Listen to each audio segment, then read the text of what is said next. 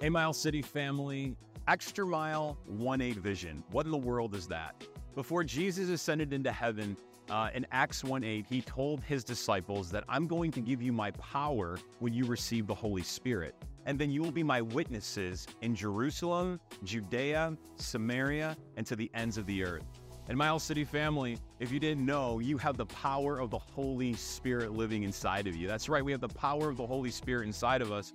And because of that, we now can be his witnesses, but not just in our little circle of Jerusalem, but he calls us to expand that and multiply that to the ends of the earth. And I'm super excited this year to share with you the vision that God has given us to multiply and expand to the ends of the earth.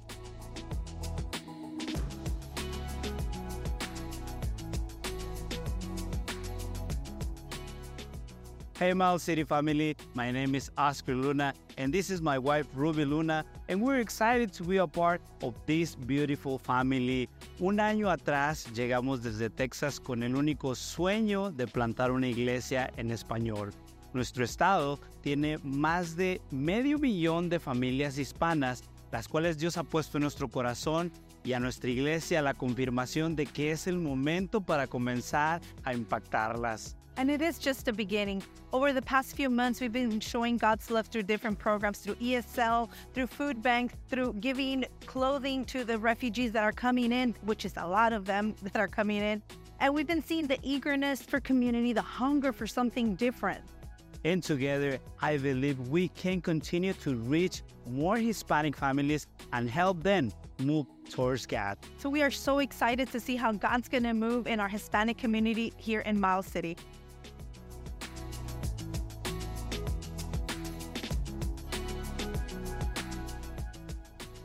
Everyone, we are Maya and Jess Williams, and God moved our family here to Michigan a little over four years ago to help run our Miles City Lyon location. And ever since we moved into this spot a little over a year and a half ago, we've seen God do so many incredible things in this space. And we're so thankful that God gave us the space to be able to experience and witness those things, right, babe? So true. Uh, I just love the community here, and I love our Sunday mornings after service being able to come out into the lobby and really just continue those relationships, have conversations, and just grow together. Uh, but if we're really honest, that's been a little bit complicated here at our Lyon location. Our space is small, our, our, our lobby is cozy, and it's a real tension. Yeah, it's a real tension the battle. So that's why we're so excited for this next year and our Extra Mile Giving campaign as we watch God do what He's going to do and expand this space so we can continue to help people move towards God.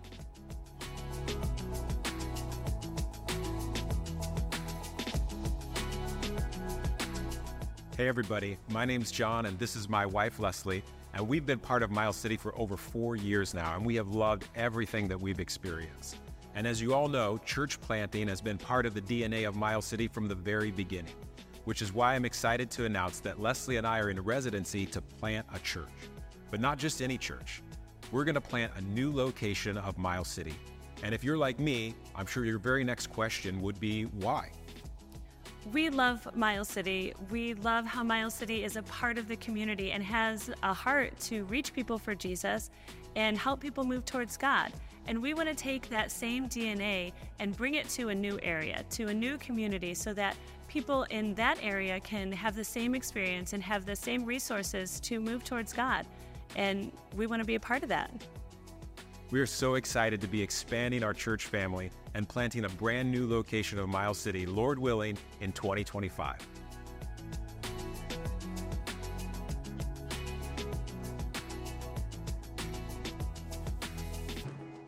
Hello, Miles City. My name is David, and this is my beautiful wife, Henrietta, and we are happy to be here with you. We live in Liberia in West Africa, and God had us doing His job, planting churches, helping churches to grow. But then we had a bad civil war, came to United States, and God, in His wisdom, led us to Miles City. And here at Miles City, God is touching our heart to go back on the field to plant more churches. Nípa.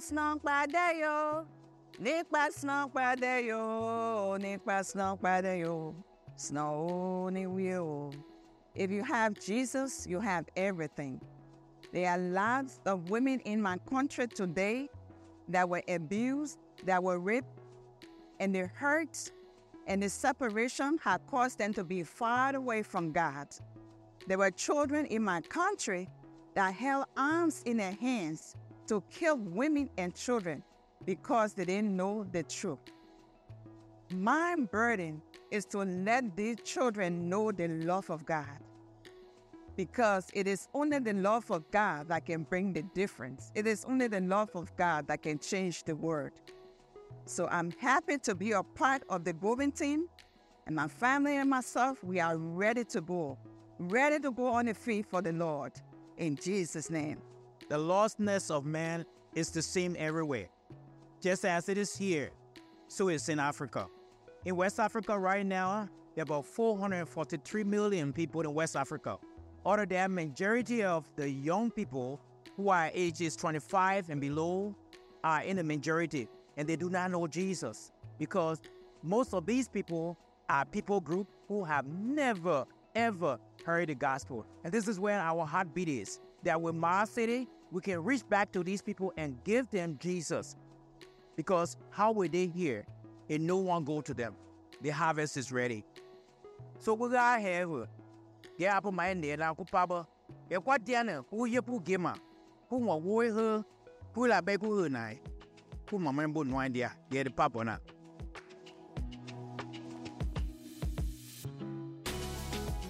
Well, wow, did you catch all that? This is unbelievable what God is putting in front of us as a church family. And I just want you to know we didn't conjure this up out of thin air. This is literally what He's put in front of us, and we're just trying to be good stewards of that. And so, in order for us to accomplish this multiplying to the ends of the earth Acts 1 8 vision, it's going to take all of us being involved, 100% of us. Uh, we're obviously going to need prayer above and beyond. We're going to need people to step up above and beyond, and we're going to need pennies above and beyond. In fact, this will be the largest initiative that we've ever gone for as a church family because we're going to need a little over a half a million dollars to accomplish this vision. And so we're asking all of us uh, to prayerfully consider and hear from God what it looks like for us to give a 1 8 above and beyond commitment. And that can look different. Uh, we're going to need each of us to give at every different level. So, for instance, if every single adult, let's say 800 adults in our church family, gave $1.80 every day above and beyond their normal giving, we would surpass our goal. But we also know that not everyone can do that. So we're going to need all these different levels to come into play for us to meet this goal. And so, Miles City family, uh, I, I just want to ask you what would it look like for you to go the extra mile for this 1 8 vision this year? And I'm just asking all of us to prayerfully consider and hear from God, to go extra in hearing from God of what it would look like for you to be his witness, what it would look like for your family to be his witness, to go the extra mile for this 1 8 vision, to take his gospel, to take his message to this lost world who needs Jesus so desperately from our Jerusalem to Judea to Samaria and to the ends of the earth. Well, good morning, Miles City. And on your chairs, you'll see one of these cards that says Acts 1 8 to the ends of the earth. And we are so excited about this opportunity that God's given us this year and, and to see uh, the opportunities we have to not only reach this community for Christ, but also reach the world for Christ. And so, if you haven't met them, that Oscar and Ruby are in our church. Uh, Ruby's over here today. She's sitting over here. Oscar doesn't come to church, but Ruby does. And so we are so excited that she comes to church. But no, uh, Oscar's getting ready. They've already started meeting on Sunday afternoons at 2 o'clock. They're going to officially launch in February. And just so you know, over the past couple weeks, they've had over 60 people here both weeks. And so it's exciting to see them reaching that community for Christ. And we are so thrilled that we get to partner with them.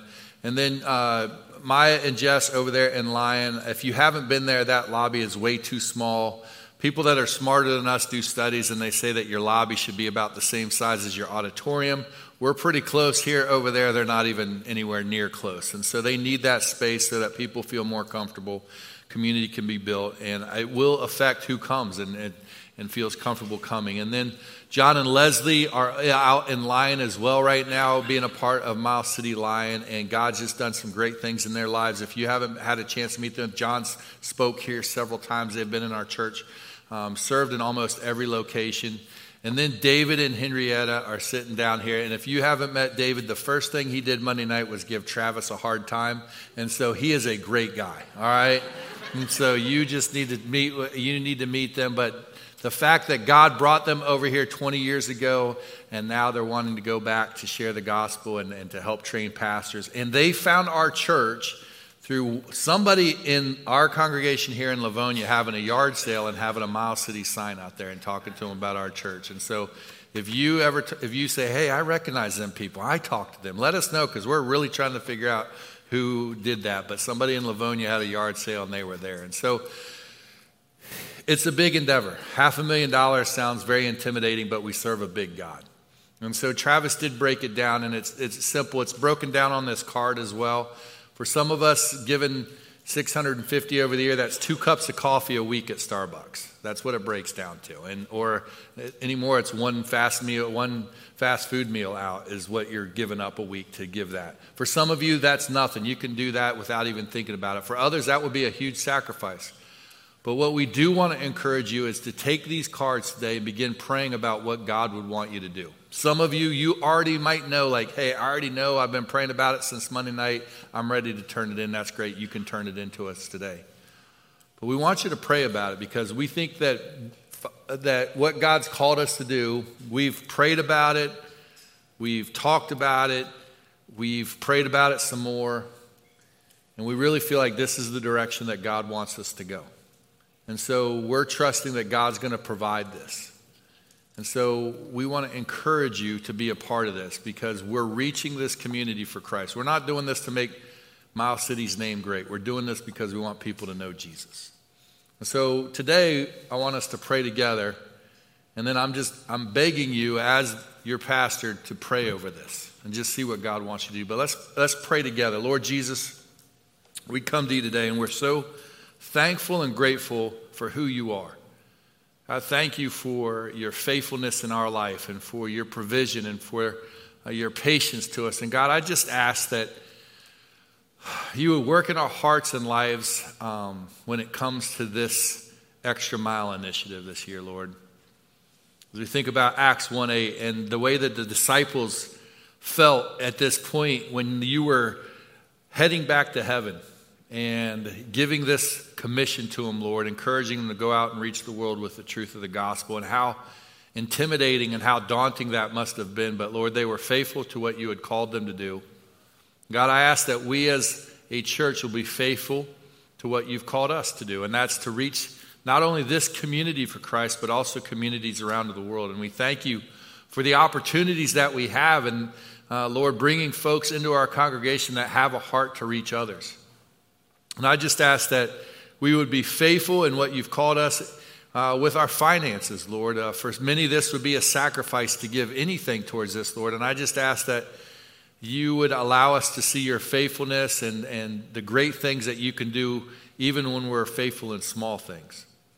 Lord, we are excited to see uh, these churches planted and these things happen over the next year and two, and even beyond that, to see those that have come to Christ because of uh, your name being great, Lord.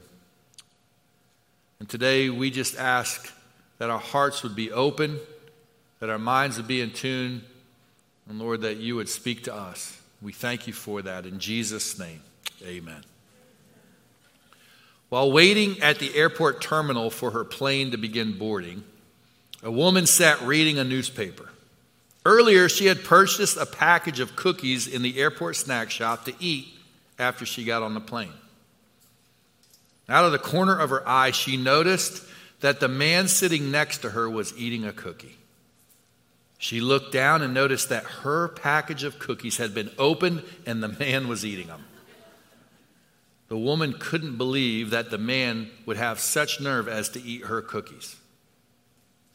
So that she wouldn't lose all of her cookies to the man, she slowly reached over, took a cookie, and ate one herself. To her amazement, though, the man continued to eat more cookies.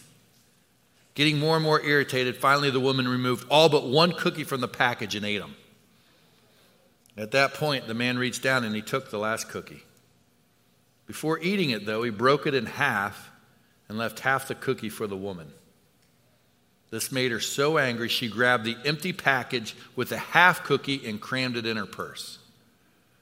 Then, to her shock, she noticed that there in her purse was her unopened package of cookies.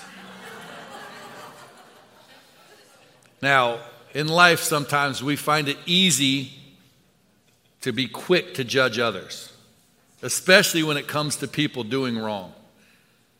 And sometimes when we're that quick to judge others, we kind of lose sight of what Jesus has done for us. Today, if you're here with us for the first time at Miles City, we thank you for being a part of our service. We're in the middle of the book of John almost. We're in John chapter 8 today, and we're in a series called Lawbreaker, and we're just looking how Jesus kind of blew expectations out of the water. We come to this passage in John chapter 8, and the Pharisees and the scribes, those were the religious people of the day. Those were the ones that had really studied the Old Testament law, knew exactly what it says, knew exactly how all the Jews should be living.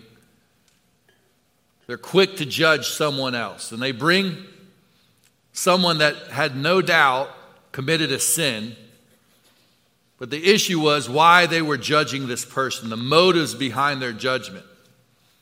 They came to Jesus and they wanted to use this woman as a pawn to get to Jesus. They wanted to trip him up.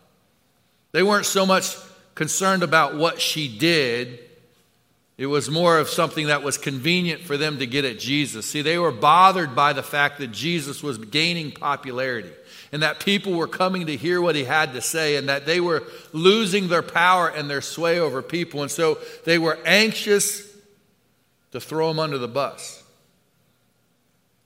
And through this story, we see their heart. We see what their motives were, but more importantly, we see the heart of Jesus through this story as well. When we think about it, and when we think about our motives sometimes for the things that we do, especially when it comes to looking at the sins of others, what's the motivation behind that? Do we find pleasure in pointing out the wrong in others to make ourselves look better? Uh, for you that know me, know that I am a button pusher. If I know that you have a button that will irritate you, I'm going to do all that I can to push that button as many times as possible until the Holy Spirit or my wife tells me to stop. And usually, my wife speaks before the Holy Spirit. But sometimes we're like that, though, aren't we? When we look at someone when I look at this story, I wish that I would have been the guy with the cookies that would have broke one off, but I probably would have been more like the woman who was angry thinking someone was eating my cookies. It was ironic that was an airport. The last couple weeks, I got to go on uh, some flights down to Houston. And um, I find the older I get, the less I enjoy flying. Okay? I feel like they've put an inordinate amount of seats into planes these days. It's not even fair. I feel like they've crammed them in as close as they body. And when you look at me, I have a first class body. Okay, you might not realize that I have a first class body, but I have an econo class wallet. And so I end up flying on these planes crammed into these seats. And I'm so uncomfortable. And two of my three flights, it was a direct flight down there, and then coming home, it was two flights back. Two of the three were literally there was not one empty seat on the plane. Why do all these people want to go to Houston? And, and coming back from Houston, why in the world do all these people want to go to Chicago? But they did. And it was so crowded that you couldn't bring in your bag because I'm in like boarding class next to last, basically. And so you got, okay, you got to check your carry on. And because all the overhead bins are full, well, then I got my backpack that I have to try to cram under the seat in front of me so that my size 12 feet cannot move the whole flight but stay perfectly still for four hours. And I find myself quick to judge other people on these flights. Why do they need so much room? And why are they so late? And why do they think the whole world revolves around them? And the funny thing was, I was studying this passage on judging others on the plane, and the Holy Spirit got a hold of my heart. He goes, Hey, knucklehead, I love them just as much as I love you. And so today, as we look at this story, this story not only tackles our relationship with Jesus, but it also tackles our relationship with others. So I want to challenge you today to ask yourself this question Do I look at forgiveness the same way that Jesus did? Do I look at forgiveness the same way that Jesus did? Many times our view of forgiveness is affected by how we were raised. Some of you were raised in houses that were full of forgiveness and grace, and so you have a great understanding of what forgiveness should look like, and you model that in your life. While others of us, we've never experienced that kind of grace and mercy and forgiveness in our life. So it's difficult for us to understand that. And Regardless of who you are, I think today that you'll be encouraged by this passage because the ultimate example of forgiveness is found in Jesus Christ. And in this story, we're going to see that, and it's going to help us understand what forgiveness should look like in our life. So if you have a copy of the scriptures, if you open it up to John chapter number 8, we're going to read the last verse of chapter 7, and then we're going to read the first 11 verses of John chapter 8 today. Now, some of you might have a translation or a version of the Bible that says, hey, this, this was not found in the earliest manuscripts. This shouldn't be here. A couple things. Number one, no one has ever seen the original manuscripts that's alive today. So you can't tell me that this wasn't found in the original manuscripts because you didn't see them. Okay? And I can, there are manuscripts where it is found. And so I believe that it belongs in Scripture. Now, some would say maybe it doesn't belong in the flow right here. Maybe it's kind of inserted into here. Maybe John didn't write it. Maybe somebody else did. That's a discussion for another time, but I do believe that this is a part of Scripture because, for one, it doesn't say anything contrary to the nature of Jesus compared to the rest of the Bible. And for two, I'm going to trust that, hey, this, this looks like something that Jesus would do. It makes sense, and so this is where it's at in Scripture, so this is when we're going to tackle it. So, John chapter 7, verse number 53, and then John chapter 8, it says this But Jesus went to the Mount of Olives. Early in the morning, he came again to the temple. And all the people came to him, and he sat down and he taught them. The scribes and the Pharisees brought a woman who had been caught in adultery, and placing her in the midst, they said to him, Teacher. Now, to be honest, this was probably a sarcastic remark by the Pharisees. They didn't look at Jesus as a teacher, they looked at him as a charlatan, as a fake, as an impostor. They said, Teacher, this woman has been caught in the act of adultery. Now, in the law, Moses commanded us to stone such women. So, what do you say? This they said to test him, that they might have some charge to bring against him. Right off the bat, we see the reality of the controversy. The Pharisees are desperate to trap Jesus. They're desperate to catch him in something that he can't get out of, something he can't explain his way out of. When we look at this woman caught in adultery, it brings up several questions. We do know if you study the Old Testament, in Deuteronomy chapter number 22, it does say that a woman who is betrothed or engaged to be married, if she is caught in adultery, she should be stoned. So that was true. That was the method of death for those caught, method of death for those caught. But it also says in Deuteronomy 22 that it wasn't just the woman that was to be stoned, it was also the man to be stoned as well that she was caught in adultery with. So, where is he in this story? Why wasn't he brought before Jesus? Why did he seem to be nowhere to be found? Put yourself in this girl's situation. More than likely, this is a young girl. If she's engaged to be married, she's probably very young. Here she's brought to Jesus. The other hard part about this story, if you look in the Old Testament in Numbers chapter 5, it tells us in order for someone to be put to death for adultery, they had to be caught in the actual act of adultery. It couldn't be a rumor. It couldn't be, oh, I saw her leaving his house or I saw him leaving her house. You had to witness the actual act of adultery. You had to walk in on somebody committing adultery. That was the standard for someone to be put to death. Pretty tough standard there.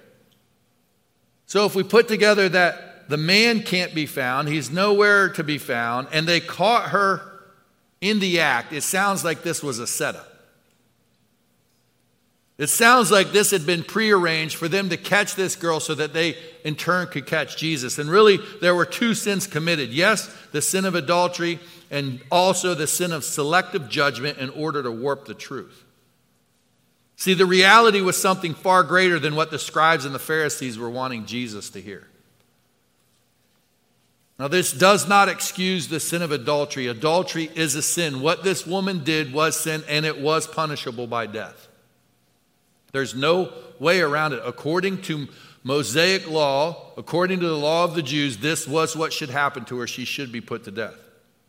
Matthew Henry, a theologian from years gone by, said this Better our sin should shame us than damn us.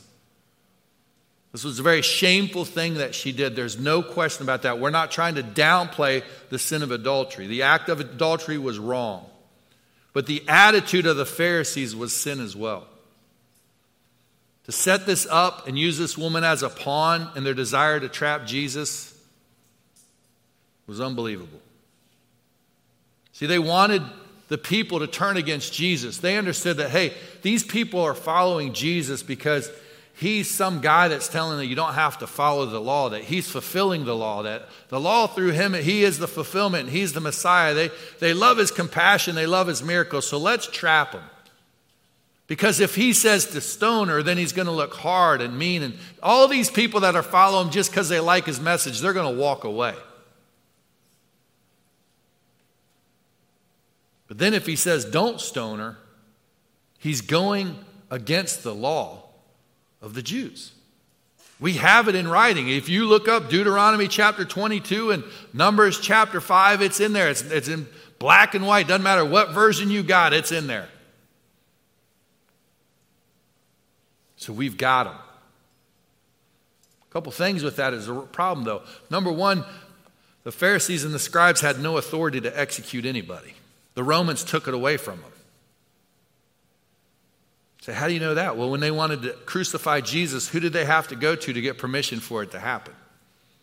The Romans. They had to make sure it was okay for them to crucify Jesus. So they had no authority. So if Jesus decided to stone this woman, he'd be in trouble with the Romans, which was just good enough for them too, because then he'd be thrown in jail. Their motivation behind this was to catch Jesus. It wasn't this woman's actions, it wasn't to keep their community holy and right before God, it was to prove Jesus was wrong and a fraud. Why not bring, why bring the woman before Jesus, why not just ask him the question without bringing her into the midst of all these people? Why was that so necessary? Well, they wanted the theater, they wanted the spectacle, they wanted the audience for the greatest effect possible. They wanted Jesus caught. So let's keep reading. The second part of John 8 and verse number 6 says this Jesus bent down and wrote with his fingers on the ground. And as they continued to ask him, he stood up and said to them, Let him who is without sin among you be the first to throw a stone at her. What sticks out from this passage is first of all, it says Jesus bent down.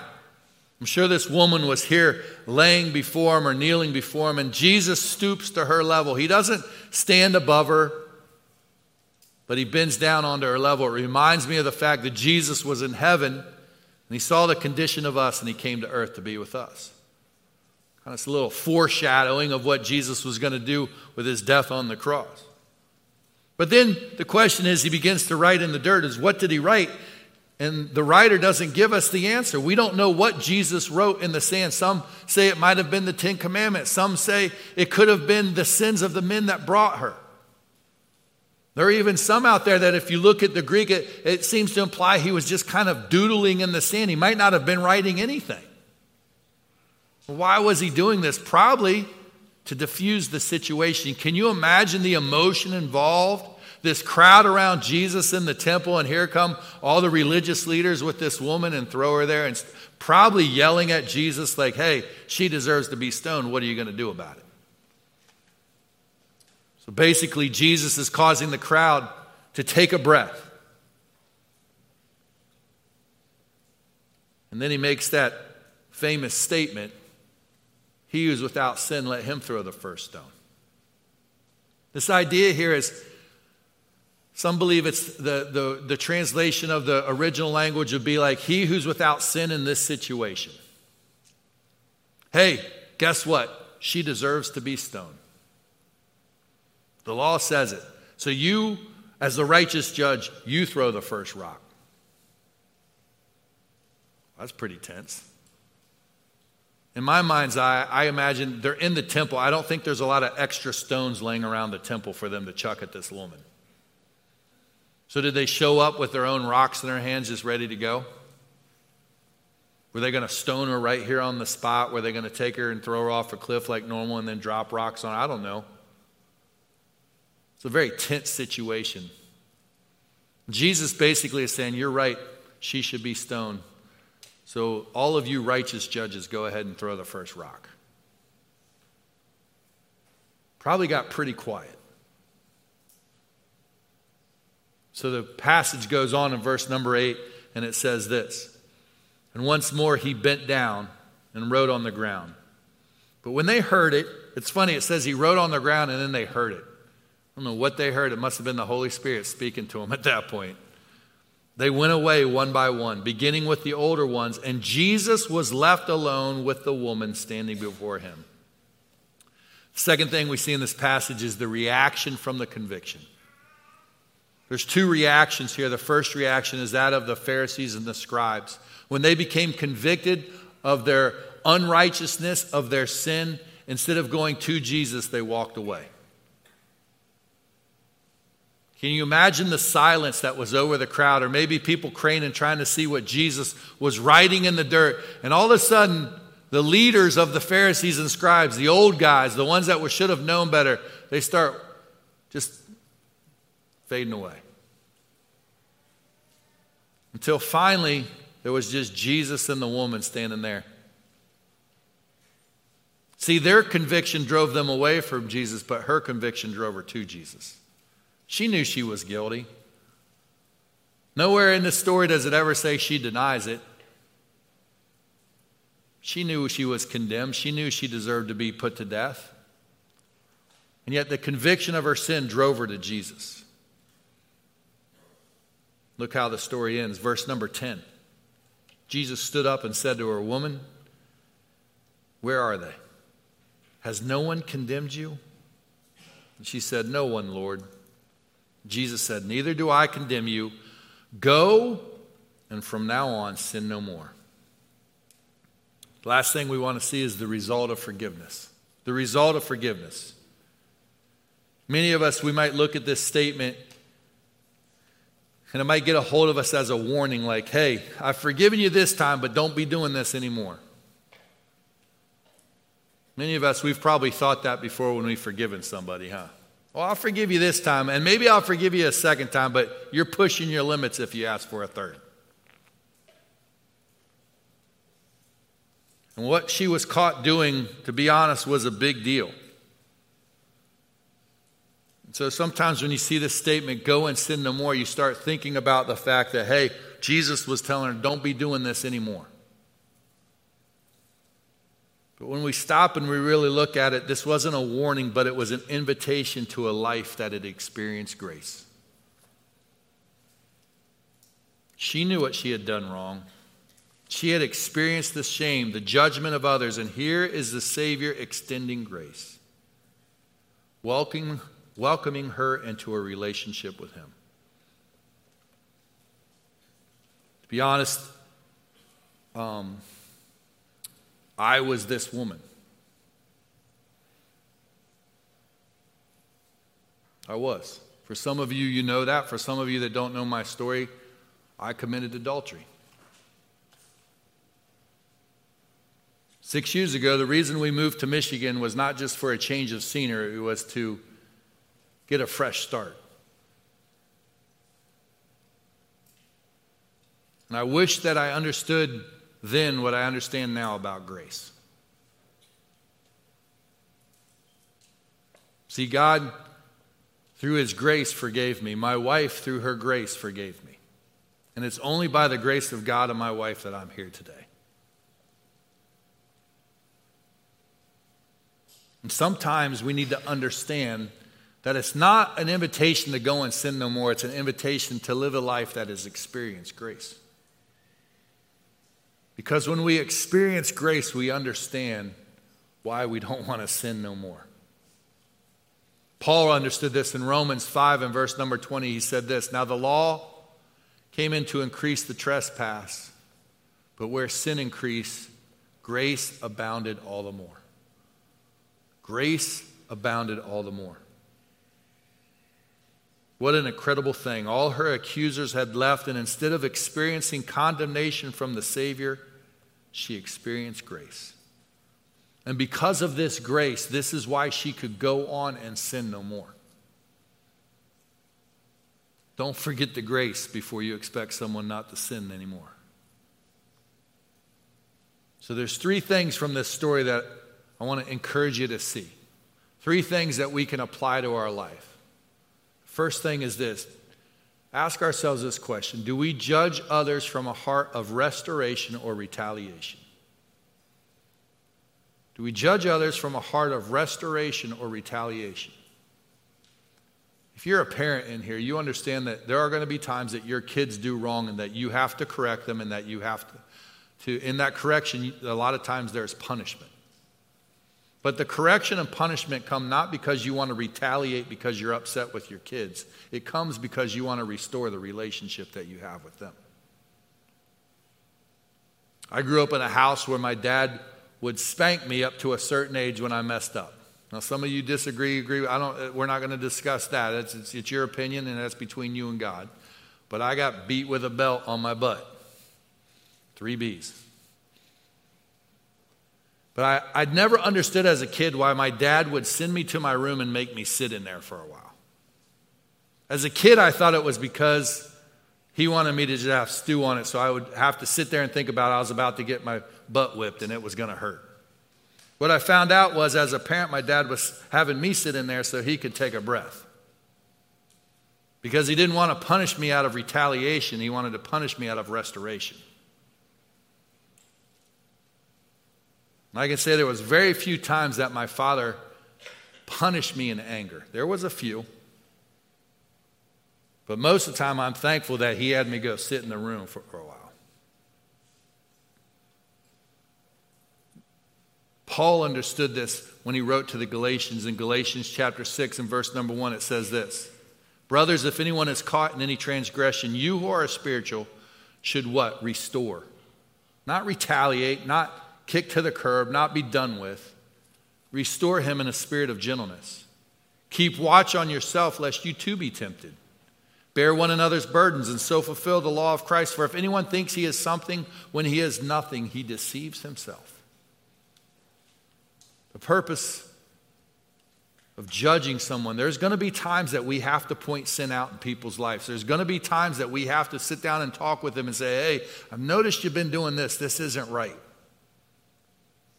But our motive, our heart behind that should be to restore their relationship with God, not to retaliate. Here's the second thing we can take away from this don't let the conviction of sin drive you away from the Savior, but to Him. How do we respond to conviction in our life? I have to be honest, when all my stuff hit the fan, I wanted to run. In fact, I did. Packed a bag and left. I was done.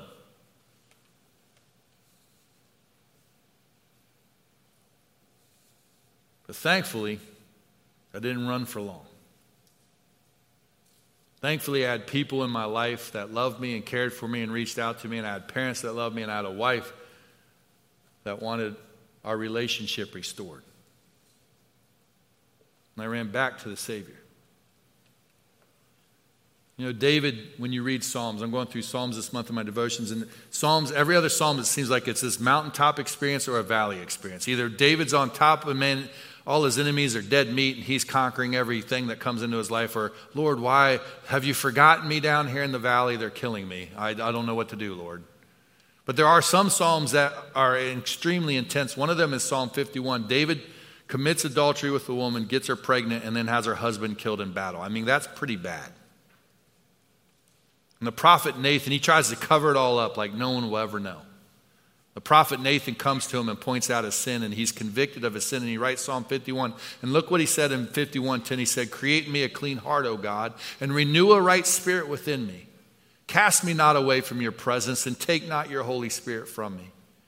Restore to me the joy of your salvation, and uphold me with a willing spirit.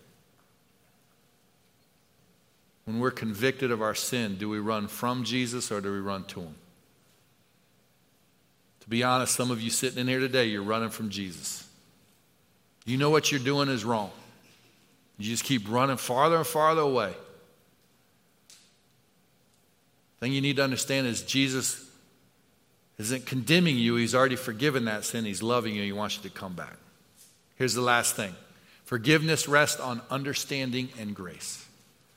What does that mean? Well, there's a story in the New Testament. Jesus goes to this house of a Pharisee and he eats dinner with him or eats lunch with him or something. And this woman comes in. And this woman is so overtaken by her emotions that she washes the feet of Jesus with her tears.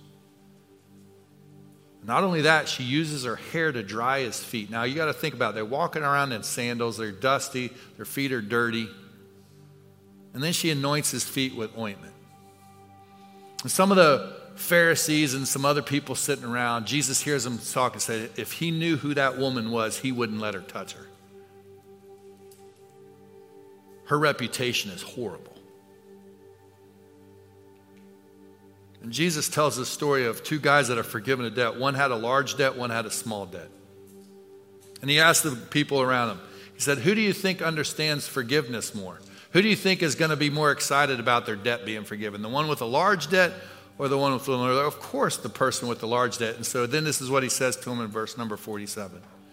Therefore, I tell you, her sins, which are many, are forgiven. For she loved much. But he who is forgiven little loves little. And he said to her, Your sins are forgiven. Then those who were at the table with him began to say among themselves, Who is this who even forgives sins? And he said to the woman, Your faith has saved you. Go in peace. Forgiveness takes understanding. Sometimes we need to step back from the situation and try to understand where this person is coming from. You think this woman thrown here, caught in adultery, needed someone else to give her a message about how bad she was and how terrible she was and what the terrible thing she just did? You don't think she understood that? He understood the situation she came from. He understood this woman that anointed his feet with her, tears and dried them with her hair and then put ointment on his feet. She, he understood where she was coming from. Doesn't just stop with understanding, though, it also includes grace. Grace is getting what we don't deserve. Sometimes people don't deserve forgiveness. Listen, the sins that this woman committed, these are the sins that put Jesus on the cross. He understood that in a few days, he would be put on a cross and crucified for the exact same thing this woman just did. This is why he had to die. This is why his father had to turn his back on him while he's hanging on a cross. If you think anybody had the right to judge her and say she should be stoned, it would be Jesus because she had wronged him. He didn't do anything wrong. He didn't deserve her not doing and keeping the law. She made that choice, and yet he still understood where she was at and showed her grace. And today, you might be needing some grace in your life. And I can tell you from personal experience, you can't do anything to deserve it. I don't deserve to be here today. I don't. It's only by the grace of God that I stand here today before you. I promise you that. We can't do anything to earn the grace of God. And for some of you, you might be sitting here today struggling with sin in your life and you don't know what to do with it. Can I encourage you? God's already paid the price for it. He doesn't want you to have to pay the price. In fact, He came to die for your sin, He paid the price because He loves you. Today, if you've never made that choice to give your sin over to Him and say, God, I know I'm a sinner and I want to confess this sin to you and I want to give my life to you. If you've never made that choice in your life, today you can. But what about us that know Jesus? Hey, I have no doubt when I was a young man, I gave my life to Christ, but I still ran from him. You want to talk about conviction? Try laying your head down at night knowing that you're a pastor and you're cheating on your wife. Lots of sleepless nights. But I kept running. I kept running.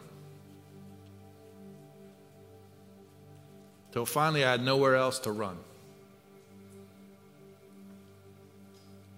And I wish I could tell you that I learned that lesson quickly, and I didn't. But I do know that the grace of God is an incredible thing. And today, if you're running from God, He loves you. If you're His child, He hasn't given up on you. He wants to restore that relationship with you. If you would, just bow your heads for a moment in an attitude of prayer. And today, this passage is an incredible passage of the forgiveness of God in our life. And for some of you, you've may never have experienced that forgiveness. For some of you, this might be your first time in a church service. This might be your hundredth time, but Jesus loves you, and He gave His life for you so that you wouldn't have to pay the price for your sin. Today, if there's never been a time in your life when you accepted that gift of salvation, could I encourage you to do that today?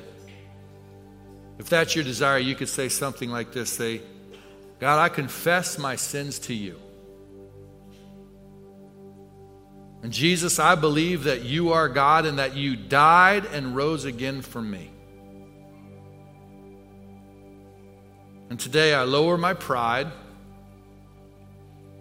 And the best I know how, I put my faith and my trust in you and only you. Thank you for the sacrifice that you made for me.